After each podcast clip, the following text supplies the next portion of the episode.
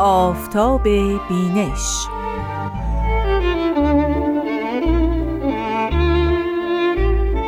شنوندگان عزیز رادیو پیام دوست با درود. رامان شکیب هستم و اینجا برنامه آفتاب بینشه. ما در برنامه های پیش هم این نکته رو ذکر کرده بودیم که در برنامه آفتاب بینش علاوه بر کتاب هایی که مظاهر ظهور یا پیامبران دیانت بابی و باهایی و جانشینان اونها این کتاب ها و این آثار رو نوشته اند ما با آثار دانشمندان باهایی و کتاب هایی که در مورد آین باهایی هم صحبت شده می‌پردازیم و همینطور زمینه هاش رو هم ذکر کرده بودیم که مثلا در زمینه های تاریخ، فلسفه، عرفان و سایر زمینه ها این کتاب ها نوشته شدند. کتابی که امروز به شما عزیزان معرفی خواهم کرد کتابی است که به تازگی نوشته شده و در همان زمینه تاریخ است. نام این کتاب هست از تهران تا عکا بابیان و بهاییان در اسناد دوره قاجار. نویسندگان این کتاب عباس امانت و فریدون وحمن هستند. تاریخ انتشار این کتاب در سال 2016 میلادی است و همینطور این کتاب در کشور امریکا و در نشر آشکار منتشر شده.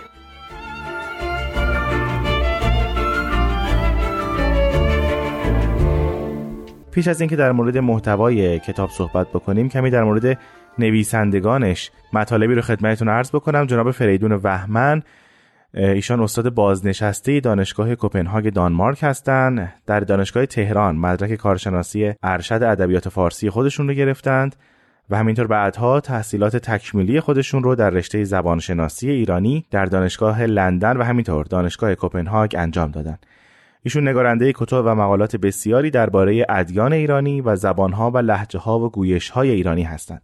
همینطور جناب وحمن، جناب فریدون وحمن از نویسندگان دانشنامه ایرانیکا هم هستند. جناب فریدون وحمن نویسنده دیگر یعنی عباس امانت رو در نگارش این کتاب همراهی کردند. جناب عباس امانت در تاریخ 22 آبان 1326 به دنیا آمدند ایشون استاد تاریخ و مطالعات بین الملل در دانشگاه ییل و همینطور صاحب کرسی مطالعات خاورمیانه در همین دانشگاه هستند. در سال 1972 میلادی مدرک کارشناسی خودشون رو از دانشگاه تهران دریافت کردند و در سال 1981 میلادی از دانشگاه آکسفورد مدرک دکترای خودشون رو گرفتند. تخصص اصلی جناب عباس امانت دوران قاجار هست. همینطور ایشون عضو شورای سردبیری دایره المعارف ایرانیکا هستند.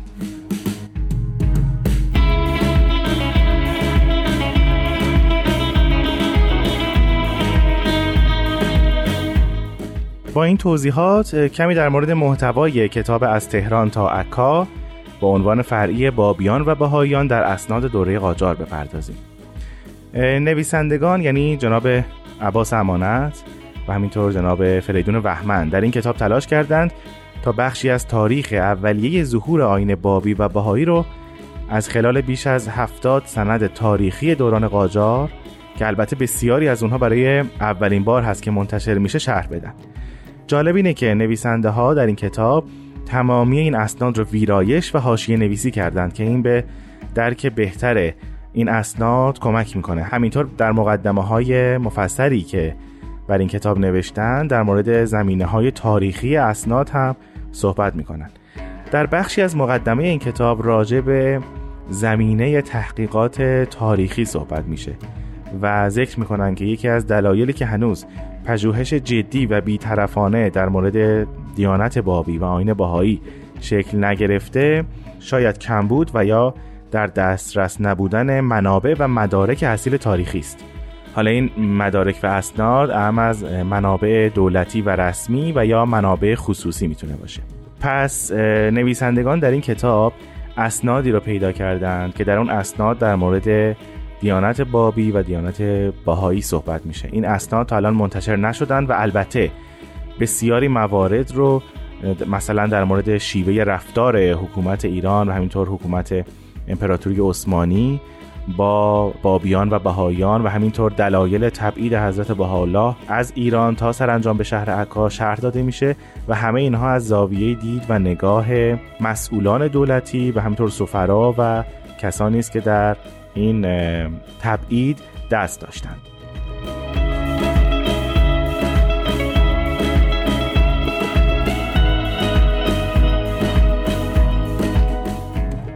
بخش عمده از مدارک این کتاب از مجموعه اسناد دکتر قاسم غنی در کتابخانه استرلینگ در دانشگاه ییل گردآوری شده.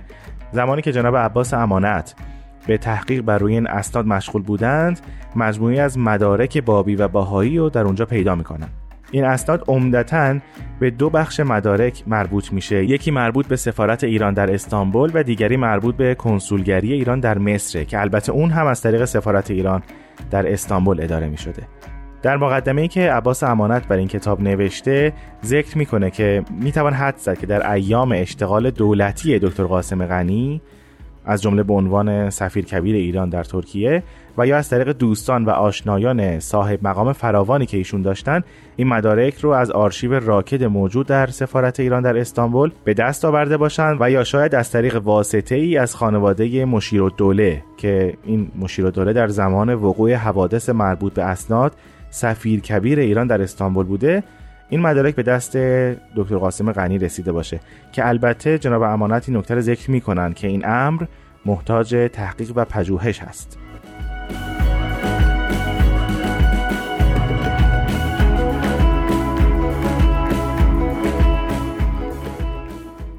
خب عزیزان با این توضیحات از شما خواهش می‌کنم به بخشی از کتاب از تهران تا عکا گوش بدید که سرکار خانم آزاده جاوید اون رو برای شما می‌خونم نامه شارژدافر ایران در استانبول به میرزا سعید خان وزیر امور خارجه. دوازده شهر الجماد الاولا 1285 سی اوت 1868 کارتون 160 سند شماره 18 نمره 49 ممیز 7 نقش برجسته شیر و خورشید و نوشته سفارت جلیله ایران در اسلامبول خداوندگارا تفصیل افساع بابی ها یعنی اخراجشان و قرار ترد و تبعید آنها در طی عرایز سابقه سفارت سنیه معروض افتاده و بدیهی است که جناب جلالت نصاب مشیر و دوله هم شفاهن عرض حضور نموده اند که وجود آنها را از اینجا قلع و غم خواهند کرد و مراتب به حضور اعلی حضرت عرض شده اراده صادر گردیده بود که طایفه مرقومه را به نحوی که در مجلس قرار داده اند نفی نمایند پس از صدور اراده حکمی به جناب خورشید پاشا والی ادرنه رفت که بدون های و هوی همه آنها را به کلیبولی یا گالیپولی ببرند تا از آنجا به جزایری که معین شده است به واسطه واپور یا کشتی بخار برسانند. مجرد رسیدن این حکم به خورشید پاشا حضرات زاله مطلب را دریافت می کنند و دستشان از هر جا بریده می شود برمیدارند کاغذ پروتستویی یعنی اعتراض به همه های دول فرنگستان مقیمین آنجا می نویسند و استخلاص خودشان را استدعا می نمایند. قنصول دولت روسیه که در آنجا وکالت کارپرداز دولت علیه را می کند به واسطه تلگراف مراتب را به فدوی اطلاع داد. فورا خدمت جناب فعاد پاشا رفته تفصیل مراتب را بیان کرد و گفتم هرگاه اندک احمالی در این باب بشود فرنگی ها که همیشه طالب وسیله هستند این فقره را مسئله قرار می دهند و کار به اشکال می کشد و نفی اینها صورت تأخیر حاصل می نماید و سفارت ها هم به مقام استخلاص آنها برمیخیزند. آن وقت موجب زحمت و مرارت می گردد.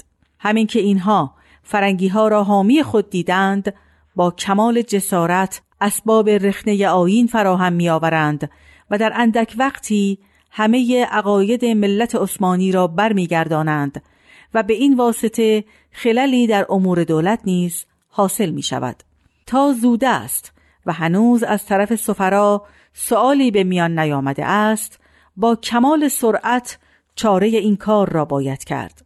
جناب معظم الیه همان ساعت تلگراف رمزی به خورشید پاشا نوشت که آنها را بدون تأخیر و بی اینکه اظهارات قنصولها را محل اعتنا قرار بدهد سریعا روانه کلیبوری نمایند. فدوی هم مراجعت کرده مراتب را به قنصول روس به واسطه تلگراف اطلاع داده جواب خواستم. بعد از دو روز جواب رسید که آنها از ادرنه بیرون کردند و بعد از دو روز به کلیبولی خواهند رسید. روز چهار مشیر زبطیه را ملاقات نموده جویای این فقره شدم. گفتند که حضرات بابی ها را خاطر جمع باشید که از کلیبولی سوار واپور کردند و بعد به آنجایی که می بایست بروند. گفتم از کجا می گویید؟ گفت تلگراف رسید و اسامی آنها به ورقه نوشته بودند از ایشان گرفتم در جوف است. قنصول روس سواد کاغذ پروتستوی بابی ها یعنی کاغذ اعتراض آنها را به دست آورده و نزد فدوی فرستاده بود. اینک لفن ارسال حضور عالی گردید و از نظر مبارک خواهد گذشت. لله الحمد که وجود این طایفه زاله از این ممالک کنده شد و به جایی رفتند که امید خلاص هرگز ندارند. جهت استهزار خاطر مبارک عالی عرض و جسارت شد. معروزه دوازده شهر جماد الاولای 85 خیلی ممنونم از سرکار خانم آزاده جاوید که این هفته هم با ما همراه بودند. از شما دعوت می‌کنم که کتاب از تهران تا عکا رو حتما مطالعه بفرمایید. من رامان شکیب به همراه همکارانم تا هفته آینده از شما خداحافظی می‌کنیم. خدا نگهدار.